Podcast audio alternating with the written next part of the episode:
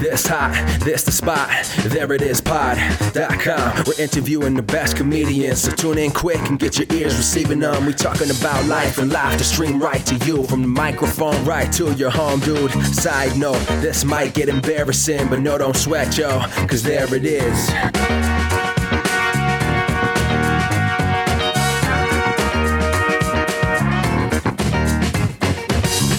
Welcome to the There It Is podcast, a comedy podcast to help you find your inspiration. I'm your host, Jason Farr. Let's do this.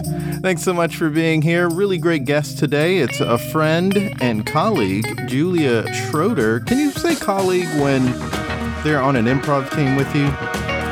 Does that count? No? Okay, I'm being told no. Uh, wanted to mention something real quick. I submitted for a writing job at a late night talk show that uh, I, I would love to work at. And I'm bringing it up not to be like, hey, look at me, I'm on the up and up, because I'm sure a million people applied for that. Who knows what will happen? I, I, you know, mine may have gone right into the trash bin. Um, they may have printed it from the email and then thrown it out just just for that purpose of throwing it out. Uh, I have no idea what's going to happen, but my point of bringing it up is that beforehand, before I started working on the packet, I wasn't thinking very highly of myself. I wasn't sure that I could really do it. And then I wrote it and I was proud of the stuff that I wrote. I, I liked it. And I had a sense of accomplishment with it that I would have cheated myself out of had I not gone through with writing it and just ignoring my insecurities telling me that I couldn't. And so it's a lesson in going for it. It's a lesson in putting yourself out there, even if it means making yourself real vulnerable and and having to work against that inner voice telling you that you can't. Like just go for it because what's on the other side is pretty nice even if you don't get the gig.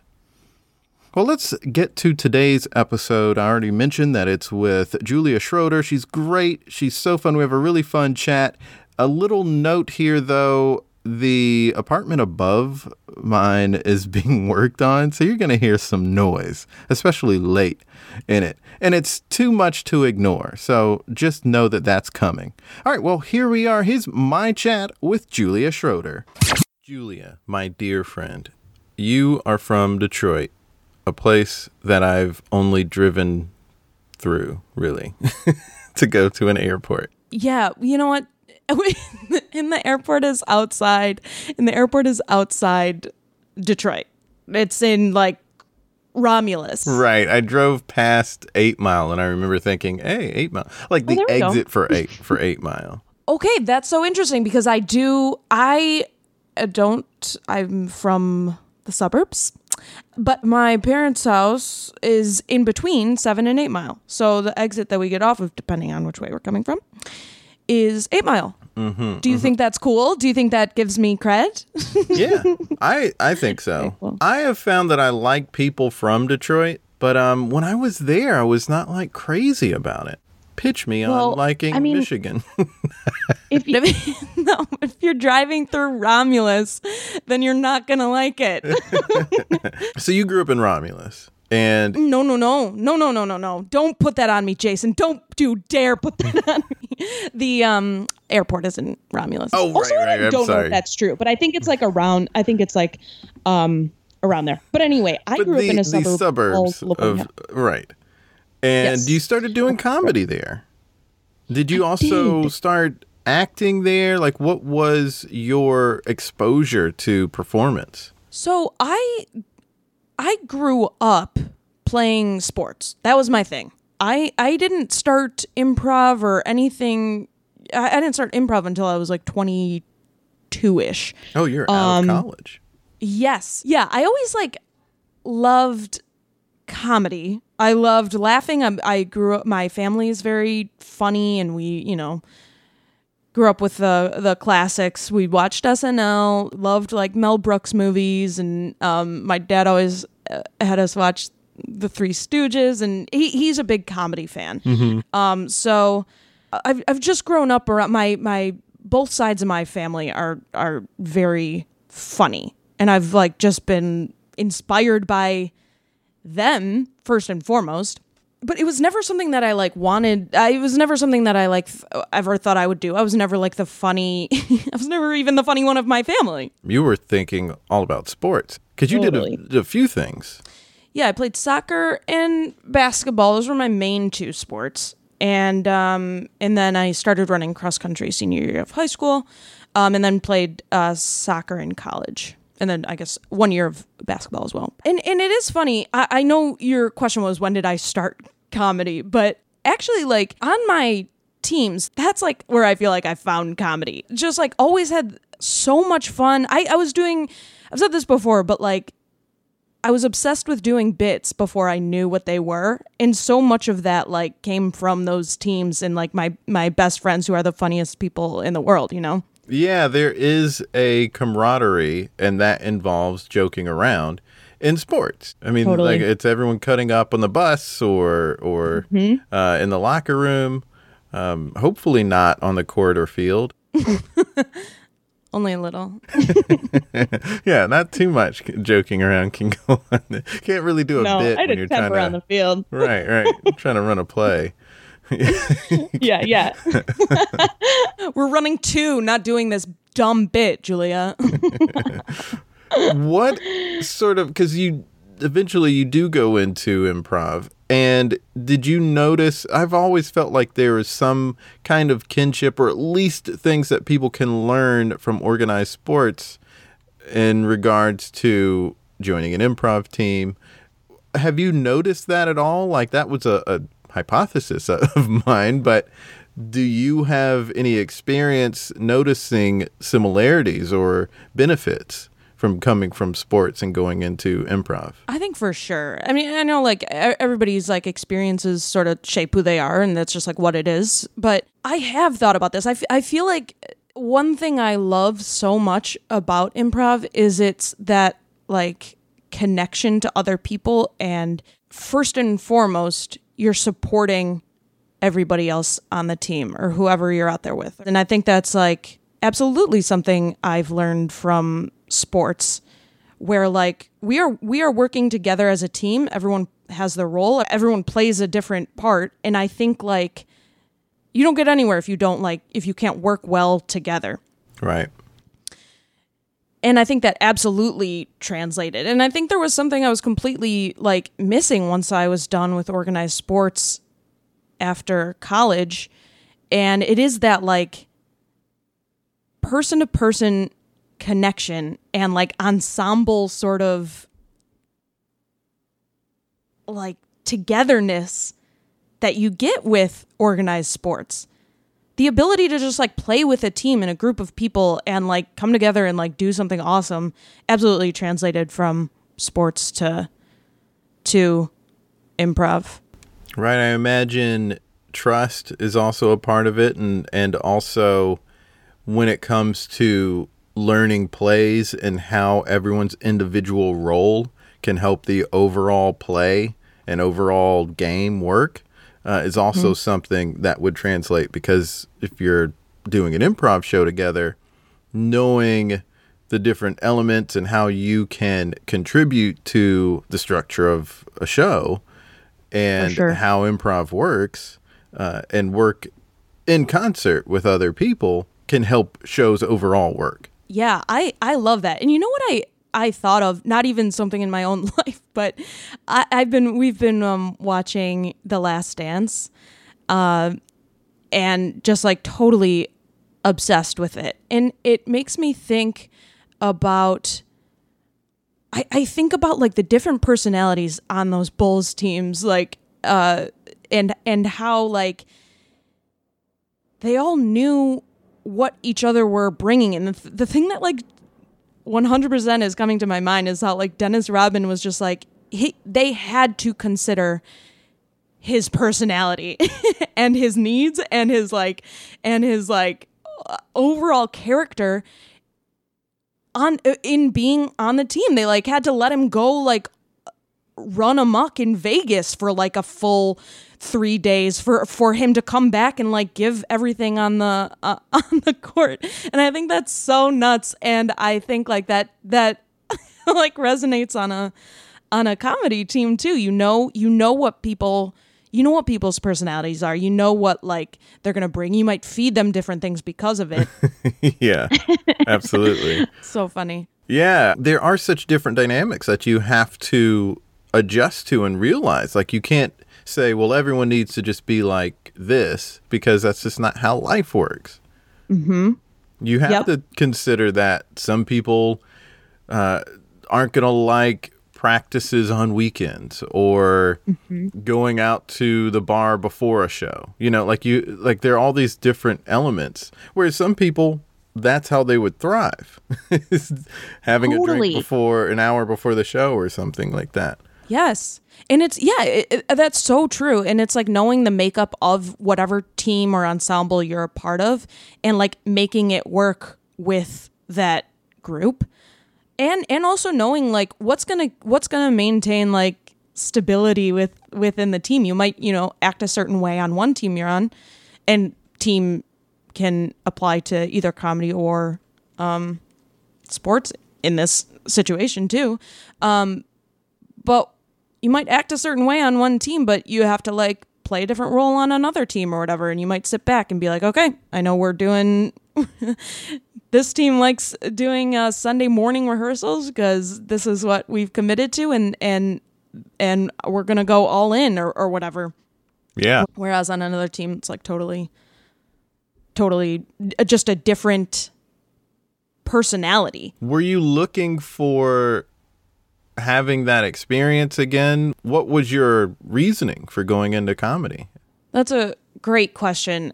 I think subconsciously I was looking for that outlet. I, after I, I and I and I think after like I kind of alluded to it, but sports w- was sort of an outlet for like performance for me, and I think that's always been a part of me.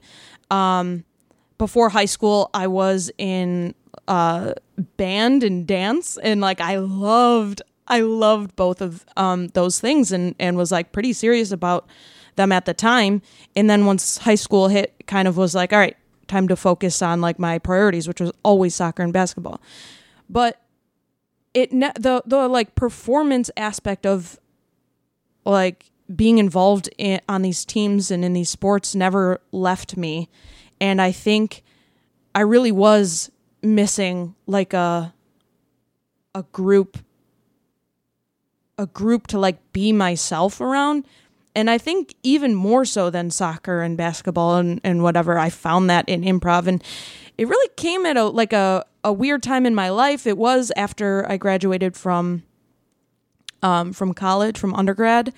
And i was it was in a gap year and i was applying to um, grad schools and everything and i was living at my parents house and and just a, I, I was trying to find a new identity. I've talked about this before in other um, uh, situations but i yeah i i i had lost my identity of like for the past like 21 years of my life uh, for as long as I could remember I was involved in sports. So it was really like what now? right. And I also during that time just like was it was the first time where I really felt like freedom to like watch TV shows and you, I found Twitter and like found these different outlets that I was like, oh my gosh, wait, like this comedy world is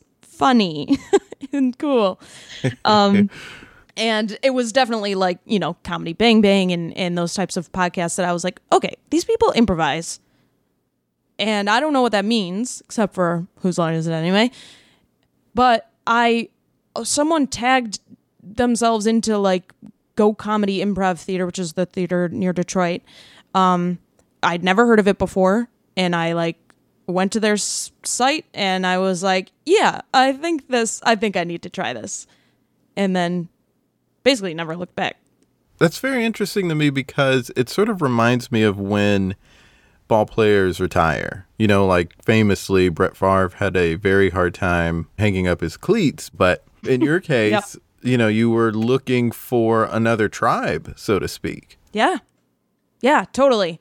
Totally. And and I and I think I had found in that year like I I think being funny might be part of my identity. I think like I I I mean people would always like I I loved laughing. I loved making other people laugh and I again like loved doing bits before I knew what they were. And so like without really understanding what those terms were, what all of it meant, I I just like realized that I absolutely identified as like a, a loving comedy and and that being part of who I was. And so I think once I took a an improv class, even just like the warm up exercise, I, I just was like, oh, okay, this is a chance for me to like have space to like say something and be weird, and everyone is like just accepting it. that is sort of the weird thing, I guess, about comedy. Yeah, like you you start saying the things that are in your brain that you think no one would like or even hate you for. you say it and people laugh, and it's like, oh, hey, well, that was fun. it's there's something Totally. freeing about that. Totally. And I think like part of who I am is like I just say like dumb shit. and I don't even think I mean it. And I, I mean dumb shit in like a very um benign benign way. You're not saying Walking on the horrible, offensive things. Yeah. being offensive. but I, I I just like I think my my mouth moves faster than my brain and sometimes just whatever comes out of my mouth is like I that was so truly idiotic. And I feel like in the past I've been like so self-conscious about it in like either you know professional settings like just like 18 different filters on what is coming out of my mouth and and, and everything. And at, in improv it, it's celebrated to to just like say what's on your mind without a filter. And i ha- in the same breath have to say that you cannot just say whatever you want in improv.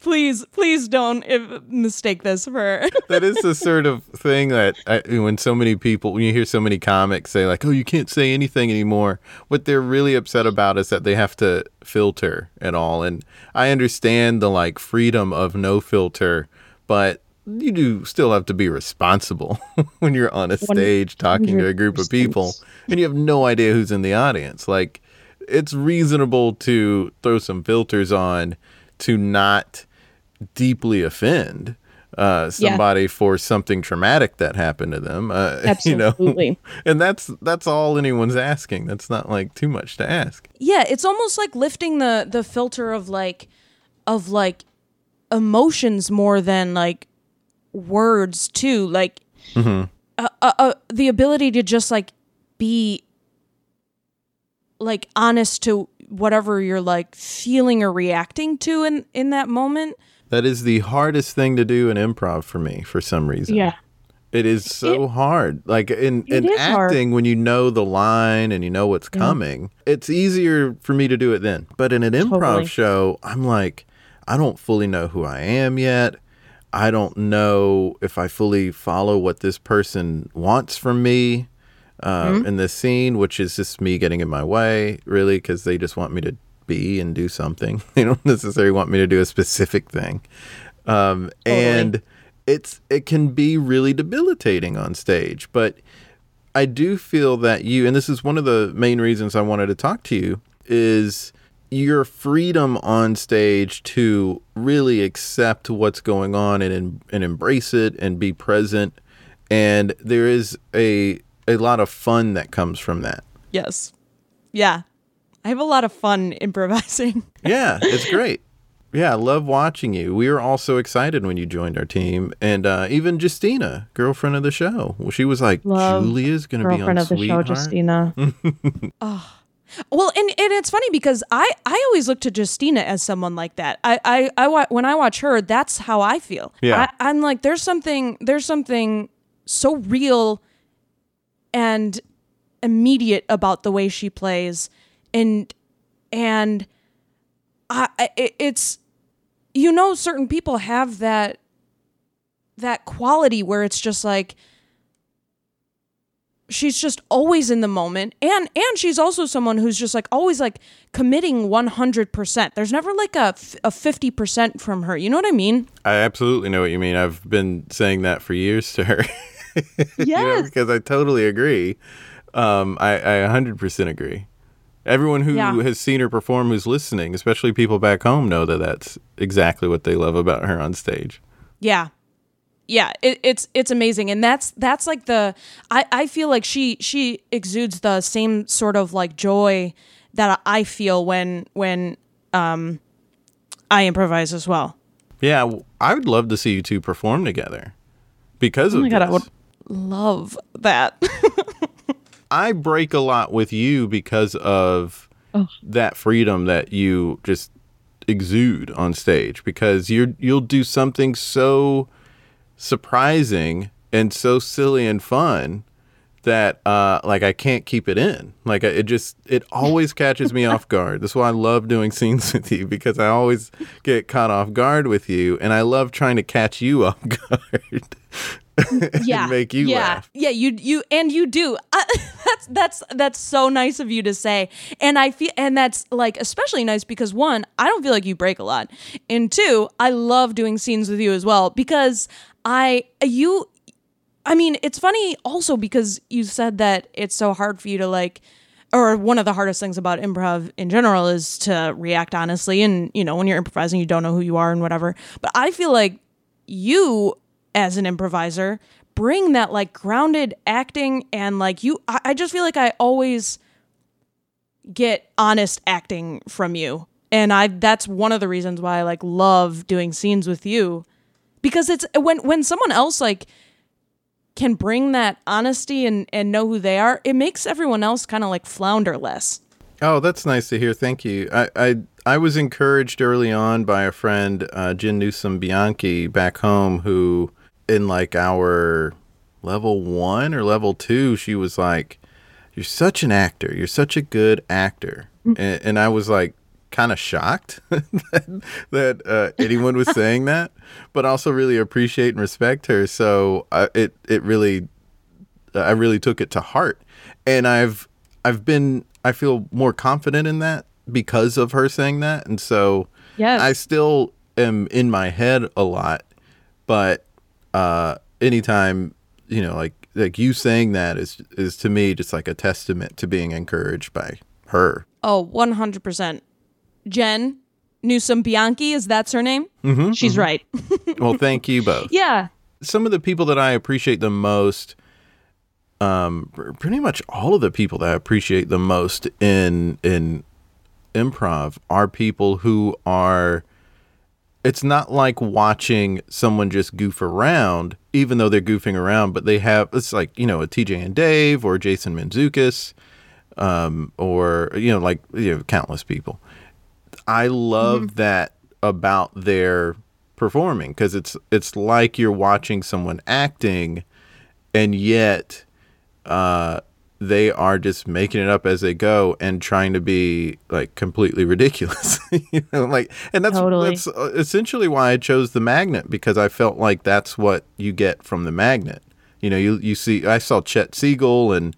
Uh, when you watch Trike or Cornfield and Andrews or Megan Gray or like the, the all these different people, um, you get that. And I was like, well, this is clearly the place I need to train because exactly what I love most is what is heavily on display at the magnet. I 100% agree. Uh, the, yeah, some of the the best improvisers I've, I've ever seen are at the at the magnet, and and I always like think about the balance between um like good acting and absurdity. I think that's like my ideal spot in in improv. Mm-hmm. There's nothing more satisfying than committing to something and acting it well. I, I that it's there's such joy in that. Yeah. But then there's also that piece that's like the the absurdity of what we're doing and like any any like situation that we might be put in on stage i love like turning that stuff on its head and like also the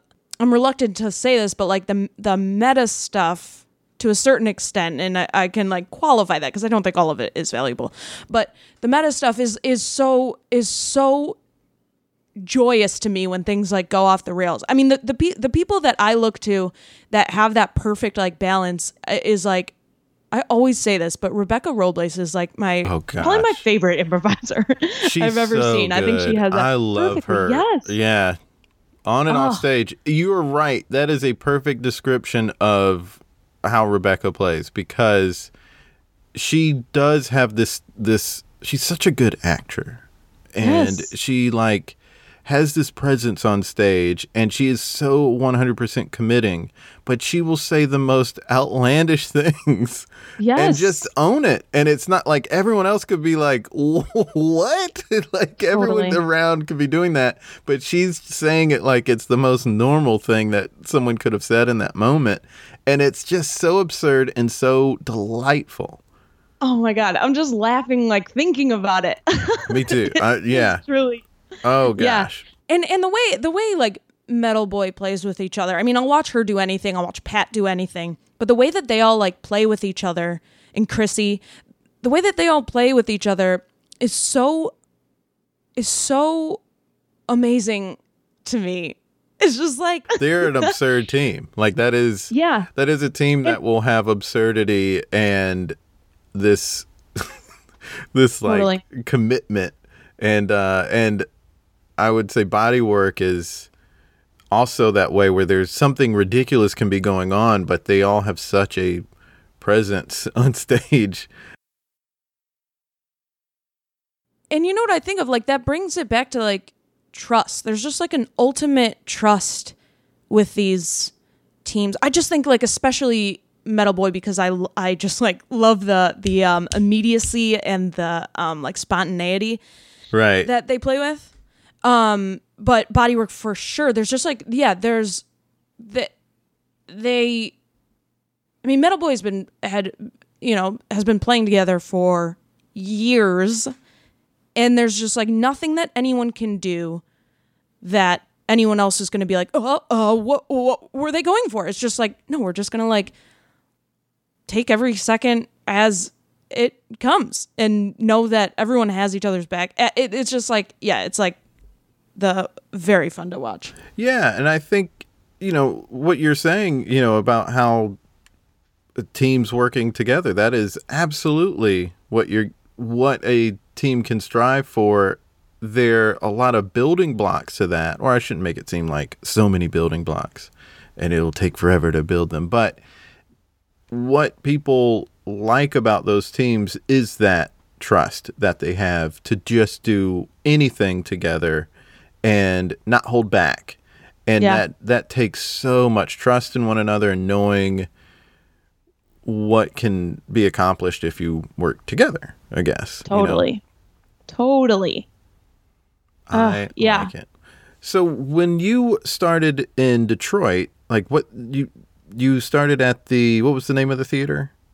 Go Comedy Improv Theater. And isn't there another theater in Detroit? There is, yeah. Okay, so there are. Uh, there's also Planet Ant, which is uh, Go Comedy is technically in Ferndale, which is just north of Detroit, and then uh, Planet Ant is in Hamtramck, which is sort of like a pocket inside of Detroit. Detroit's actually kind of a big city, and Hamtramck is a little pocket inside of Detroit. And Planet Ant was the one that was started by Keegan Michael Key Right. Uh, yeah, back like, you know, I don't know, 20 years ago or so. Yeah. Yeah. I knew that he started you know, was doing improv there and and uh, you know, had had big roots there. I wasn't sure if you were at that theater. Yeah, I've done a few I've done a, I've done a few things there. Uh, my my my home base was Go Comedy, but they are like a little bit, you know, the the communities just like blend big time and um one of my like my main kind of team back in in Detroit was named uh, Reclassify Pluto, and we were together for for um, few years before you know people moved away and whatever. But we did like the Planet Ant. Um, there's like a competition every summer ish, and we won that competition. And the the like reward basically is you get to write a show with one of their um, home team members, or really like one of their main like directors. So um, we got to write a uh, a one act play, and our director's name is Mike McGettigan, and one of just like the the most fantastic directors ever. And, our uh, it was like one of, one of my favorite things that I've done um, in the comedy world is write this show and perform this show with uh, my favorite favorite people.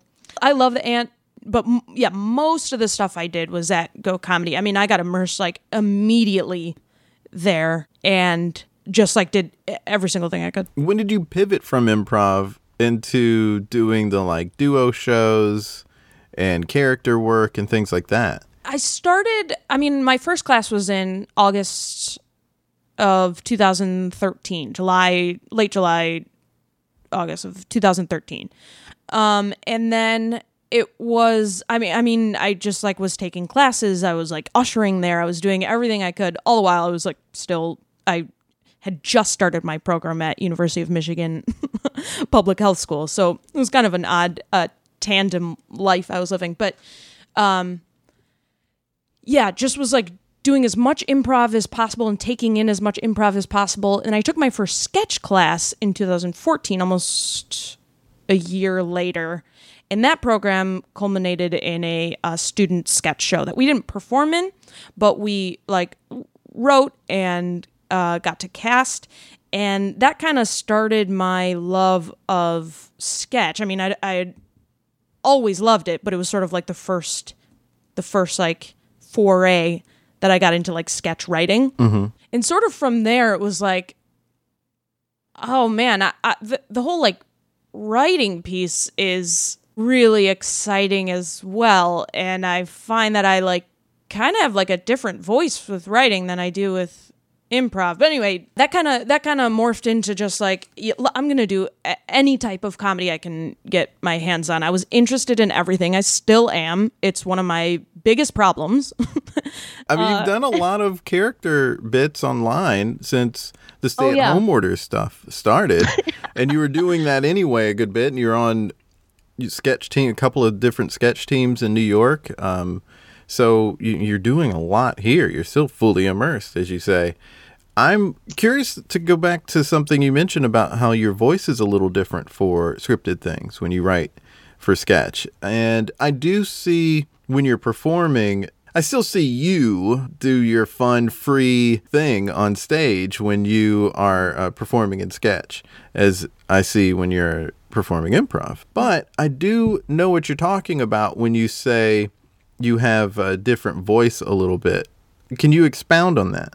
Yeah, I will try because I, I still don't know if I totally get it. But what I will say is like when I sit down to write something, it often is like a little bit more like jokey joke writing and like formulaic in that way. And it's like at least when I first started writing sketch, a, a, a lot of it tends to be this like methodical kind of like the like sarcasm slash satire is like a, a big part of it and it it feels like a, I, I have a very hard time like getting my like absurdity sort of like love of that clowny uh performance style into writing.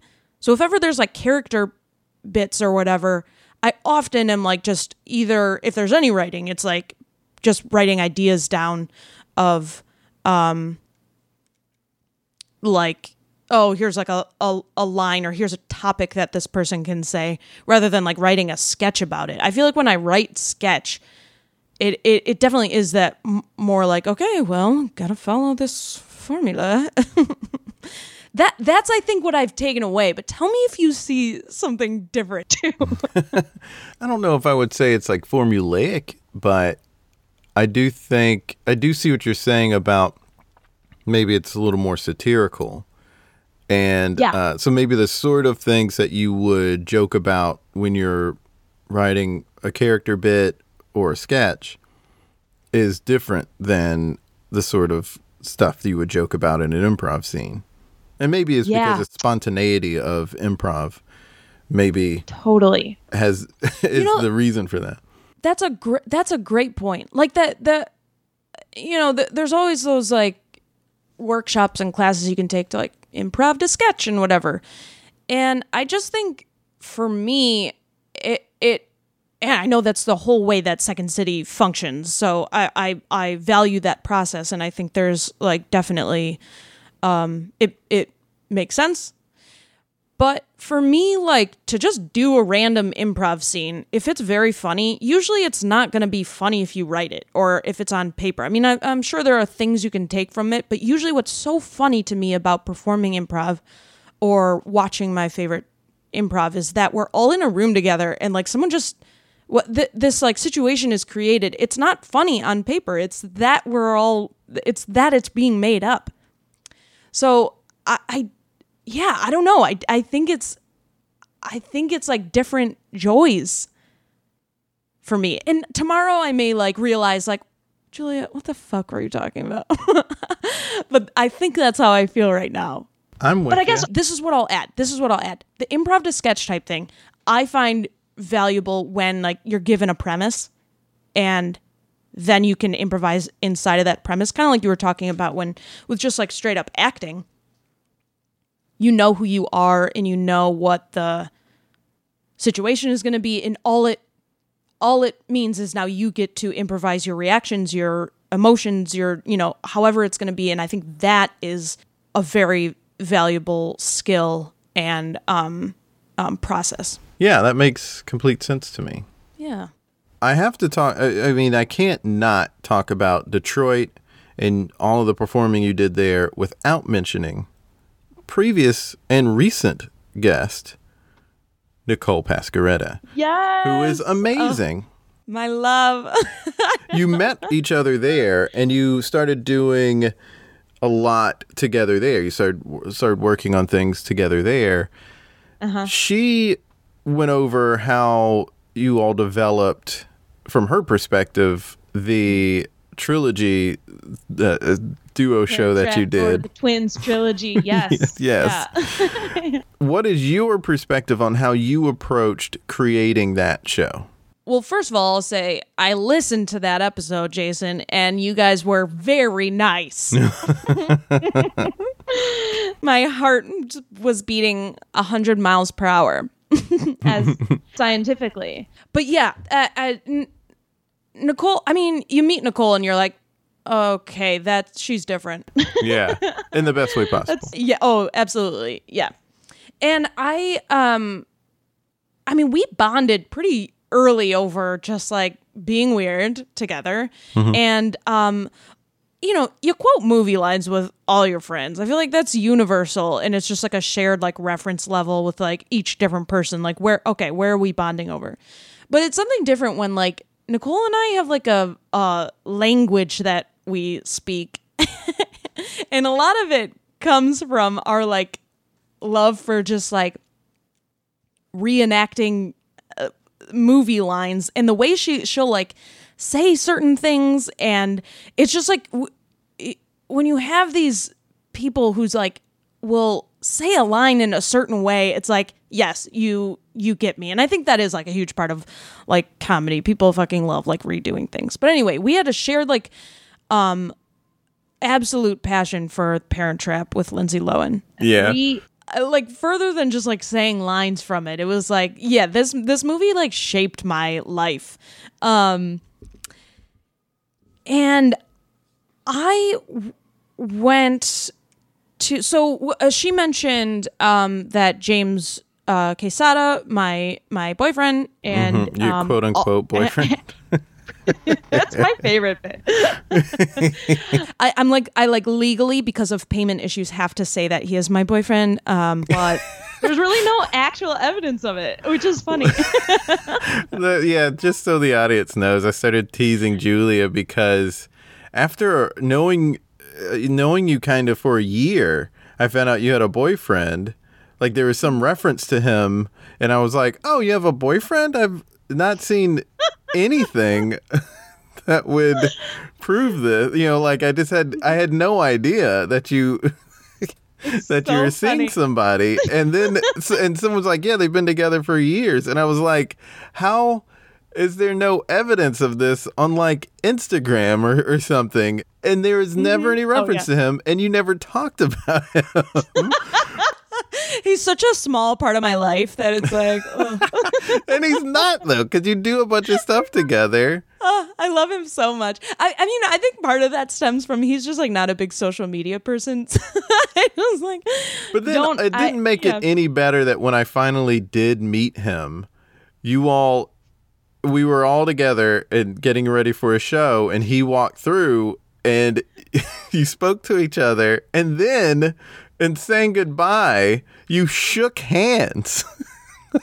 so I was like, this is not a real that weird? relationship. Is that weird? Who shakes hands with their boyfriend or girlfriend of years? yeah, yeah, and you know what? It, it and, and that probably stems from we're waiting to kiss until um we both turn thirty Mm-hmm, And that's something that's been so important to me. You know, It- Wait, you're waiting. You're waiting until marriage to kiss. yeah, yeah, yeah, yeah, yeah, exactly. a firm handshake. A firm handshake will do. Move along and watch my show and laugh. It wasn't even like one extended the hand for a handshake and the other just was like, "Huh? What are you doing?" That you both just shook hands like it was normal. It's so funny. I should I should take one small tangent and just say that I love him so much for so many reasons, but one is because our sense of humor uh, together is so is so weird, and he's probably my favorite person to perform with, uh, especially improv wise. We have a duo called Quicksand, and it's just like the the I feel like that's where you know we talk about like trust and like knowing that whatever you say or do will be like um supported by the other person. I feel that way playing with James because I just know that we're we both like one we know each other so well and two we both have that like just like anything weird anything weird we're gonna take that and amplify it and blow it up and do it a hundred times weirder Yeah. um hence a, a, a handshake um in, in instead of a warm embrace Ah, that's so funny. Uh, well, yeah that bit is over now. I know that you two are truly together. And uh, from what I've seen of him, which is not much, he's a very funny guy. Yeah. Yeah, he's so funny. I mean, uh, so he like he actually I'm going to go on record saying he was my first improv teacher. Um oh, yeah, um, problematic. yeah, we, we I mean we didn't start dating until I know. Yeah, I'm totally uh, teasing. out of classes and everything. um, but yeah, I mean, I, I, he was, I mean, he's just like a phenomenal improviser and performer and director, uh, uh, and like he can basically do everything. So he's always someone that I was like excited to like work with on on that level because he's just like so professional and uh, like has great artistic um, vision. And so w- w- we had been dating by this time. I think it was like a couple years into um, Nicole and my being at Go Comedy and and um, being involved with the theater. But James coached. Uh, Nicole mentioned this, I know, but he coached uh, competitive speech and and acting. Um, forensics, it's called in certain parts of the uh, U.S. And so there was like a competition that he was uh, guest judging at. I don't actually, you know what? He he may have been coaching at the time, but anyway, I went to go see the um, that competition at one of the local high schools because he always like talks about it, and he you know coaches this like um, these groups that will take some sort of piece of art or or um, like some sort of story in some way and create like a performance performative theatrical retelling of it or however they interpret that piece of art they they do a like um you know 3 to 5 minute piece on it. And so he would like talk about this but there's no like way to really understand it until you like see it. Um, so I went to see this, and and one of the things that I was like totally blown away by, there's like a there's um groups that do like duos and and multiples. So there's like two person ones and there's like five person ones. I don't know. Someone else will be able to explain this better. But the the ones I remember is like this duo did they they took um Beetlejuice and they compacted it into like um a couple, you know, a few minute piece and the, you know, they like they'll jump into different characters in a in a way to like tell this story not by trying to like do it as quickly as possible in like a you know 3 minute time span which that kind of performance has its own value mm-hmm. but they'll take what's like valuable about that piece of art to them and and either tell like a different story based on it or their own sort of spin on that story mm-hmm. And I also remember like a, a duo doing uh, 500 Days of Summer, which I'm much more familiar with than Beetlejuice.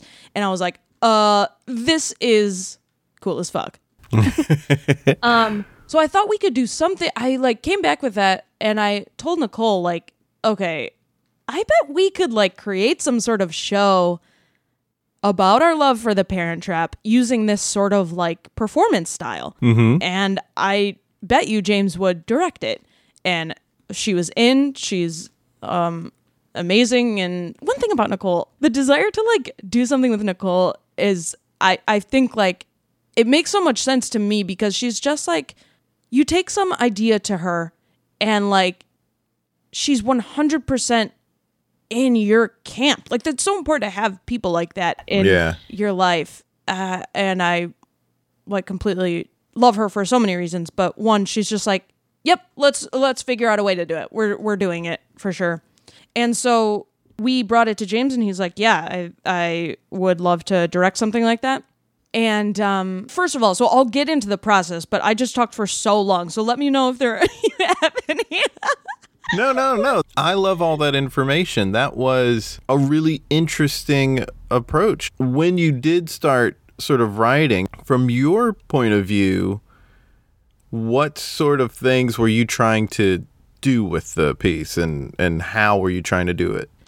That's a great question. I, I think it's sort of a reenactment, but like bring to life in a new way what this like movie meant to us, even just through like doing like little lines from it and knowing what parts we thought were so funny in specific ways like characters or actors would like say something in that movie is so funny. And i and and i'll say it again like people do this stuff online now like i mean it's like a whole phase of like comedy we're into of like people like lip syncing things and you know whatever the fuck. But there was just something like really special um about like our relationship to this movie.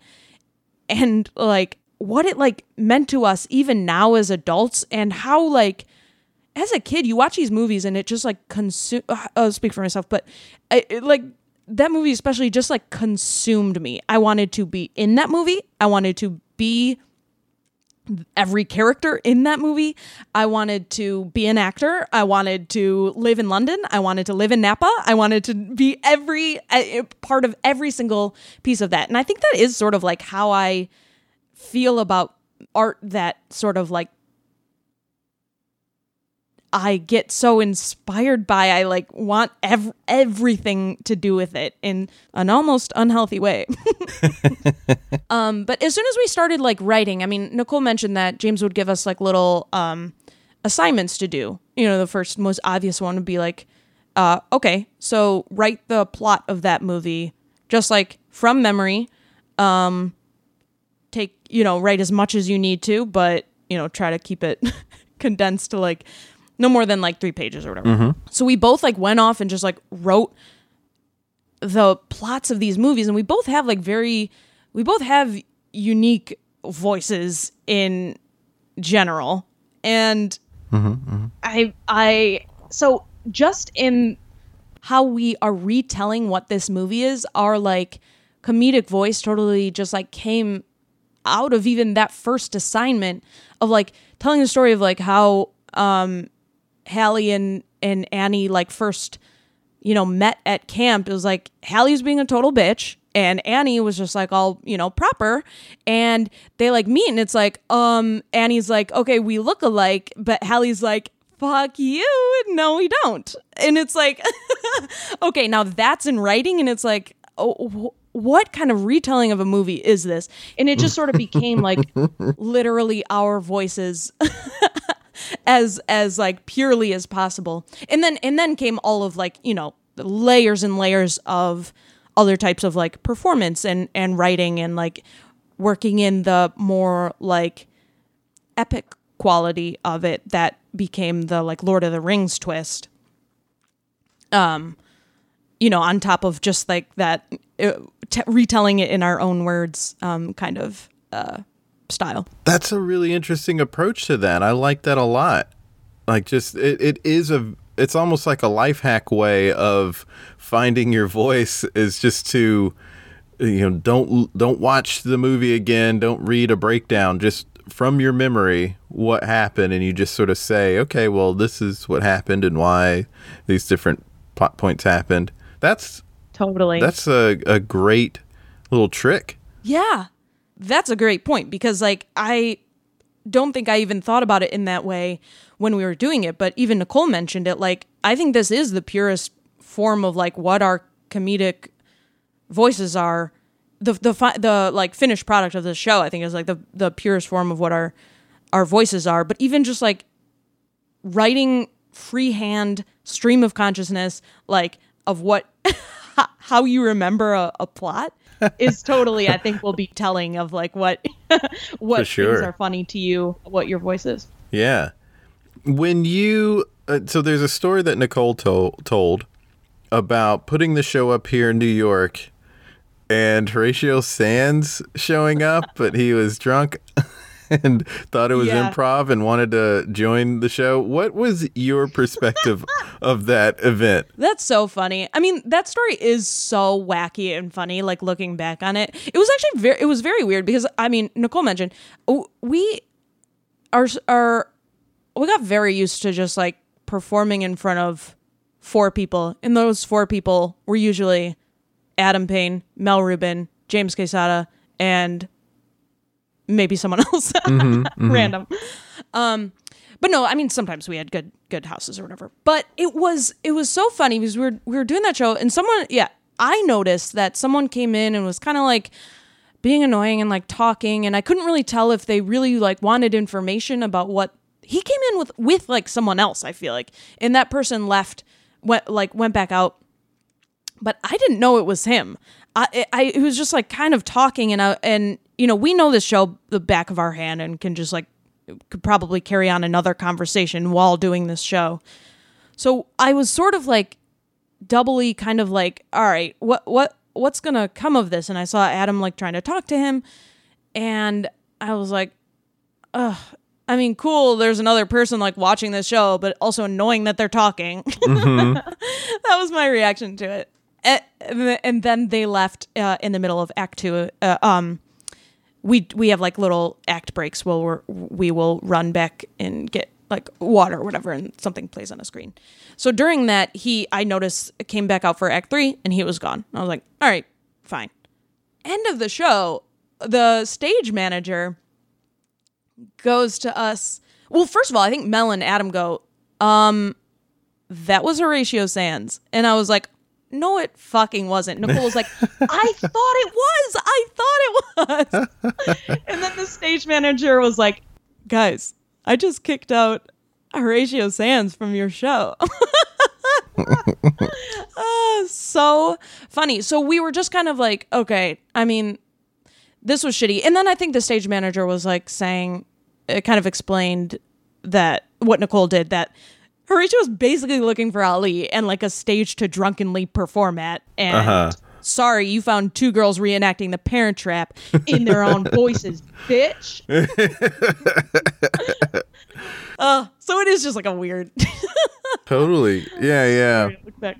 Oh my gosh. Well, you know, that's why you don't drink improv. No, I'm kidding. Well, we've now reached the end of the episode. It is time to create something together. And the thing that jumped out at me was trying to lay out the plot of something um, without, like, just from memory. Right. Okay, perfect. Maybe we can demonstrate that, but what movie should we pick? What are some movies you love? Okay. Um I love I oh so okay. Well, I think my favorite all-time movie besides Parent Trap is School of Rock. Um always loved Zoolander. Okay, yeah, I Um, love Zoolander too. Zoolander. Okay, perfect, perfect. This is always like I'm so bad at answering this question. Of course, loved Harry Potter and all Hmm, okay, okay. those movies. Uh, my favorite movie is a movie you've probably never heard of called Real Genius. And um, I love Anchorman, oh, Anchorman, of course. Ghostbusters. I also think okay, here's what I was also thinking is like if we even choose a movie that you've seen and I haven't or all the way around and then we and then we we're and then the other person just tries to um add in uh plot points that they think might happen. So yeah, I like that idea too. Um, The Room. Have you seen The Room with Tommy Wiseau? No, okay. That's a classic. Except for I have seen that scene where he comes out of the the oh, the roof. And he goes, "Oh, hi, Yeah. Mark." Oh, hi Mark. Yeah. um, what if we did The Room? Okay, let's do the room.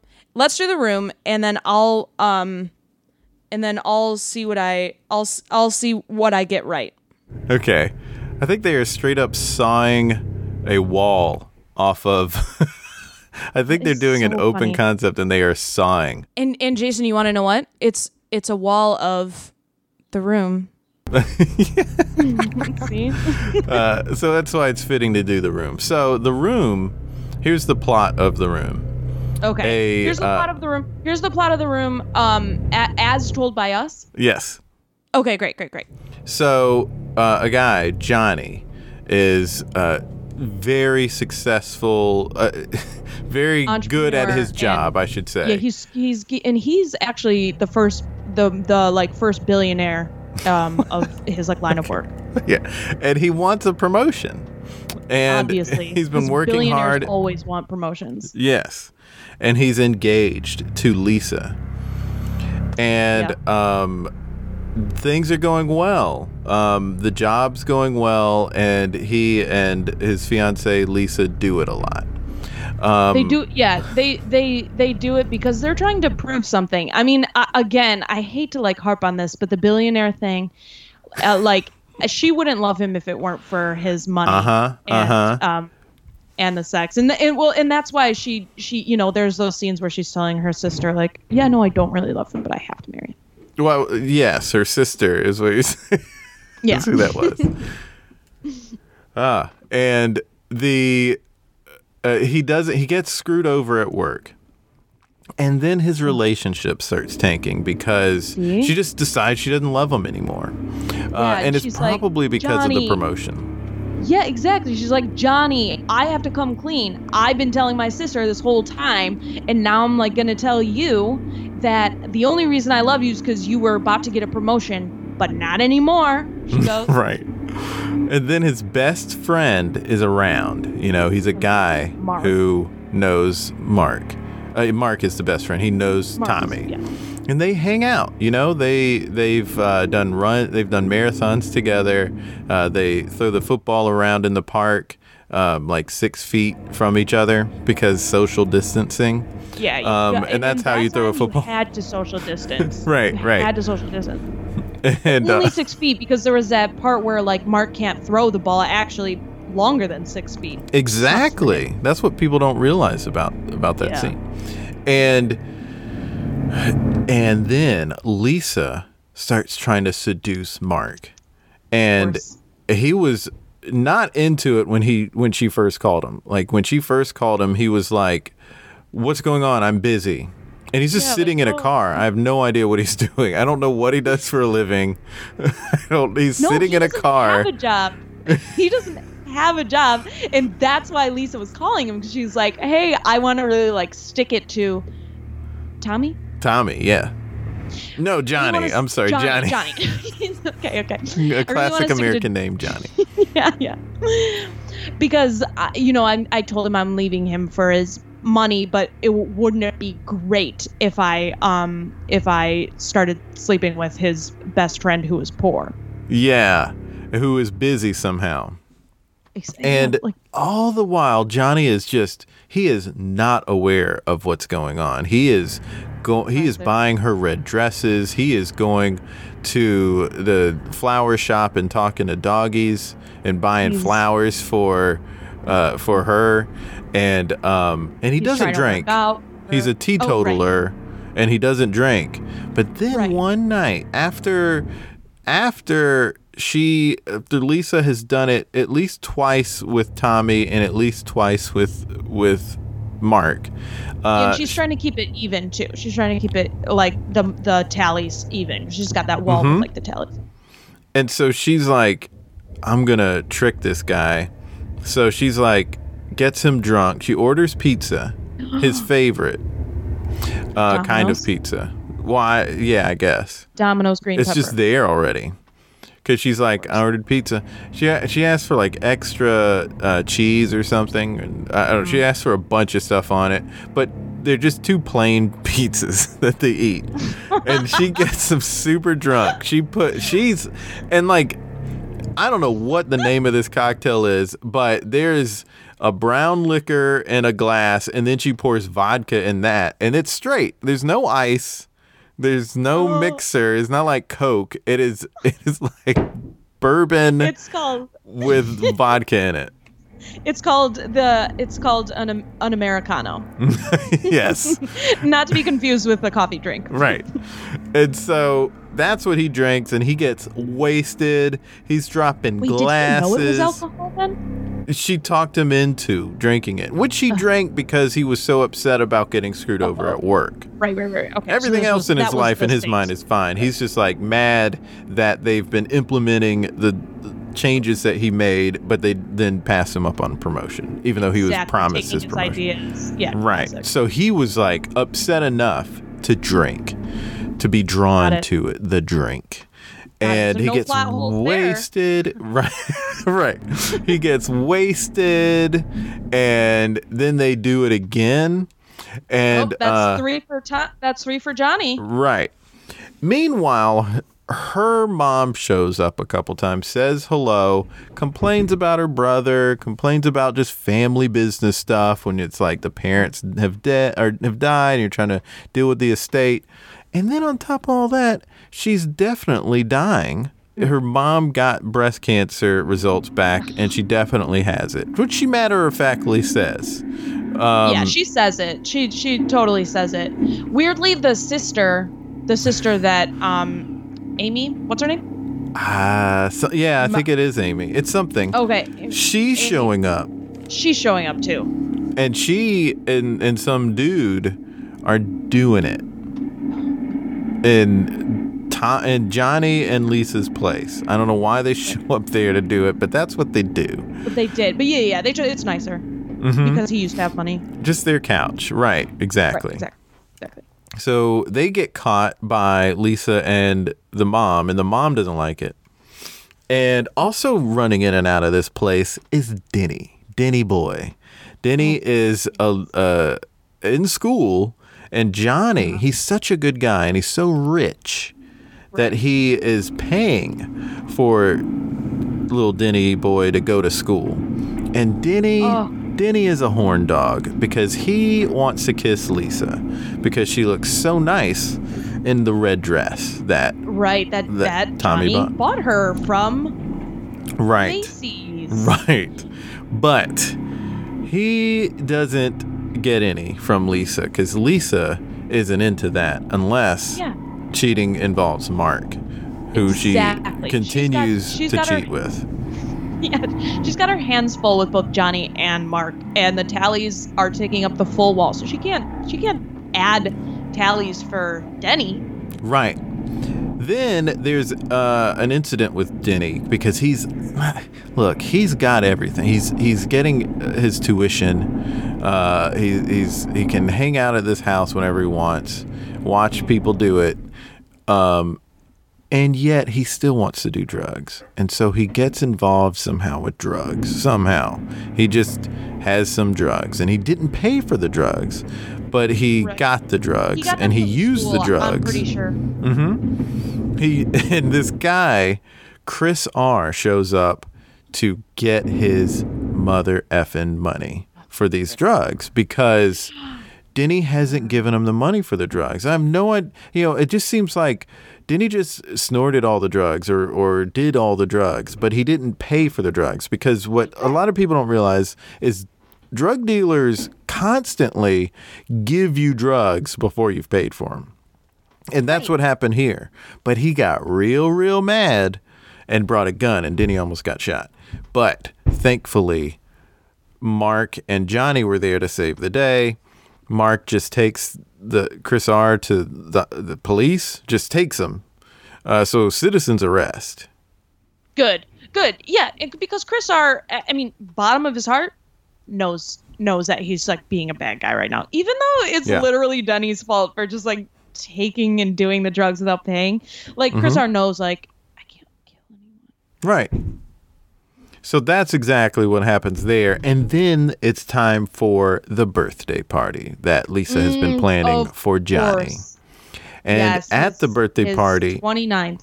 his 29th birthday party and at the birthday party she, she does a great job she brings all of his favorite people she has drinks she's got the uh, americanos she's got it all she thought it she thought of everything Good. and then she decides to reveal that she is with child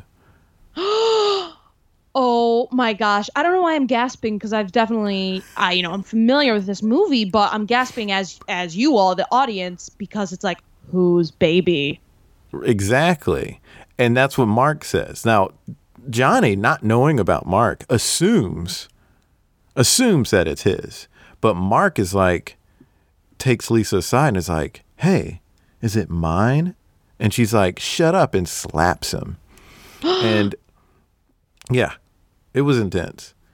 And then uh, the party just goes back to normal. And a few minutes later, she and Mark start dancing together a bit too hardcore.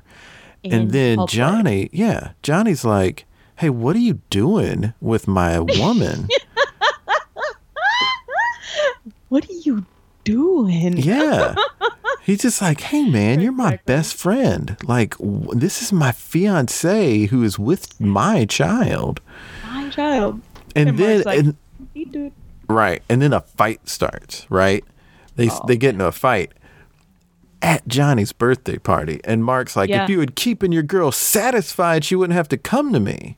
Now, Oh. Johnny has no reason to know what that statement means. In his mind, it's like if I kept her satisfied, I'd do it with her a lot. Why and even if I wasn't keeping her satisfied, why would she be dancing with you? Exactly. Because she she I mean, she it's not like she was like a big dancer Right. at all. She Right. Never she never expresses that before. Exactly. So for him, he's just thinking like, uh, this is suspicious. So I'm Right. gonna start recording messages. Yeah. And he that's what he recording does. He starts recording and the he- phone calls. Exactly. And then he It- listens the he has and has the government involved. it has the government involved and then the government i guess keys him in on something so he and lisa get in this big fight because she's acting crazy She's crazy. and he's like well i'm going to listen to this tape that me and the government put together and he hears lisa telling mark like having a conversation with mark about coming over and mark lives in the building so it's like wouldn't it be wouldn't take long Be a huge deal. She needed sugar, she needed flour or something. Yeah. Right. So Johnny gets pissed. He's like, "This is some BS. I'm going to uh, the bathroom, and I'm gonna lock myself in here because it's my birthday." And you, And his bathroom's nice because he's rich. right? And she's like, "When are you coming out of the bathroom?" And he's like, "In a minute, bitch." Direct line. And then he doesn't get out in a minute. Like she, you know, there's still this whole back and forth. And um, then she's like, Well, I'm leaving. And so she leaves, and then he gets out and he starts reminiscing about the good times, like when he bought her flowers or bought her a dress or did it a bunch, um, or when he pet a dog. all the good times you do all the all the important parts of a oh yeah the dog yep all the important parts of a of a relationship Right. That happened within the previous week. That's all that he's envisioning in his mind. And then he takes his own life with a gun that he took What? from Chris R. So it's Denny's What? fault. Oh my God! Wait, when did The he say? When did he say? Oh, hi, Mark. Oh, so this was a this is this is an important plot point. okay okay we're going back The night that he got drunk and did it with Lisa, that's all that happened. But the next day, Lisa tells her mom that Johnny hit her. And her mom's like, What are you talking about? He's like, Well, he got drunk last night. And her mom was like, He doesn't drink. And that's pretty much it. Like, she just leaves. Because, like, why? Um, and then the, for somehow, some way, Johnny hears that uh, he's being accused of hitting her. We don't see that. It's just what happened. but believe women believe women yeah Right. So he goes to the roof and is like, I didn't hit her. I didn't hit her. It's bullshit. I did not. Oh, hi, Mark. yeah, right. wait so he's saying all those things to himself he was talking to himself. Because you know, when you go out on the roof of your building just to blow off steam, because you're so mad at your significant other, you just say things out loud to yourself And at not a very loud you volume. say. Yeah, the things you say out loud should be um denying anything you've been accused of. Be sure to say those within like earshot of anyone who may, you know, be around you. Right. I did not steal that necklace. I did not steal that necklace. Just to be make sure that everyone knows that you didn't steal that necklace. But keep going. And then he sees Mark. Yeah, and then Mark, he's like, "What are you doing here, Mark?" And Mark's just up there thinking, and that's that scene. And that happens. There's a pivotal moment in the middle of the movie. Well, I'm It not- is. It is passionate. It is. It is an intense movie, and and one might even say it has the passion of Tennessee Williams. Wow. Okay. The movie ends with him taking his own. His own life, yeah, Wow.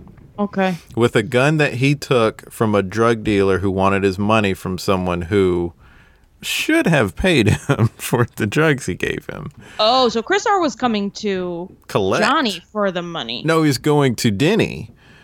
Okay. But when Johnny and Mark saved Denny, they took Oh, oh, he oh, oh, took oh. Johnny's gun. He took Chris R's gun and he kept Chris it R's gone. for some reason, even though it's evidence. But also, here's my question: Why is Chris R? I mean, like, why do we say the first initial of his last name? I don't know. it's his name on the streets and his so rap we don't name. know if we're not talking about Chris. We're not just talking about any old Yes. Chris. Yeah, we're talking about Chris R. specifically. Oh my god, that's so great. Yeah. Oh, I do. Yeah. uh, You know what? I do love that movie so much, and having you know gone back over that in our recap really is is special. But but Jason, I'm very impressed with you. I mean, that was some good. That was some good recall of like the plot of this movie, and it was riveting. Yeah, thank you. And now we can make a movie based on it, a play based on it, or a sketch show. Yeah, we can make a, a play slash sketch show that's very different from the disaster artist, but will be a a two woman two a two woman forensic style yes. show about the the room. There it is. Thanks so much for being on the podcast, Julia. Yes, thank you so much for having me, Jason. This was a blast. It was a blast. Really great having her on. I hope you enjoyed that as much as I did. And I hope you check out Julia online. You can find her on Twitter at jschroeder04 and on Instagram at jules1090. I don't know what any of those numbers mean. Uh, Not at, I mean, if 04 is when she was born, she's 16 years old. That's not possible. Or is she 116 years old? I don't know. Nevertheless, folks, check those things out. Links in bio. You can also follow us on Twitter, Instagram, and Facebook at There It Is Pod. And we also have a newsletter that you should check out. It is a comedy lifestyle newsletter, and it's free. Until next time, be good to each other. The music for the theme song was created by Neil Brooks. The rap was written and performed by Nick Acevedo. The logo for There It Is was created by Jeff Prater. The There It Is podcast is produced by Jason Farr.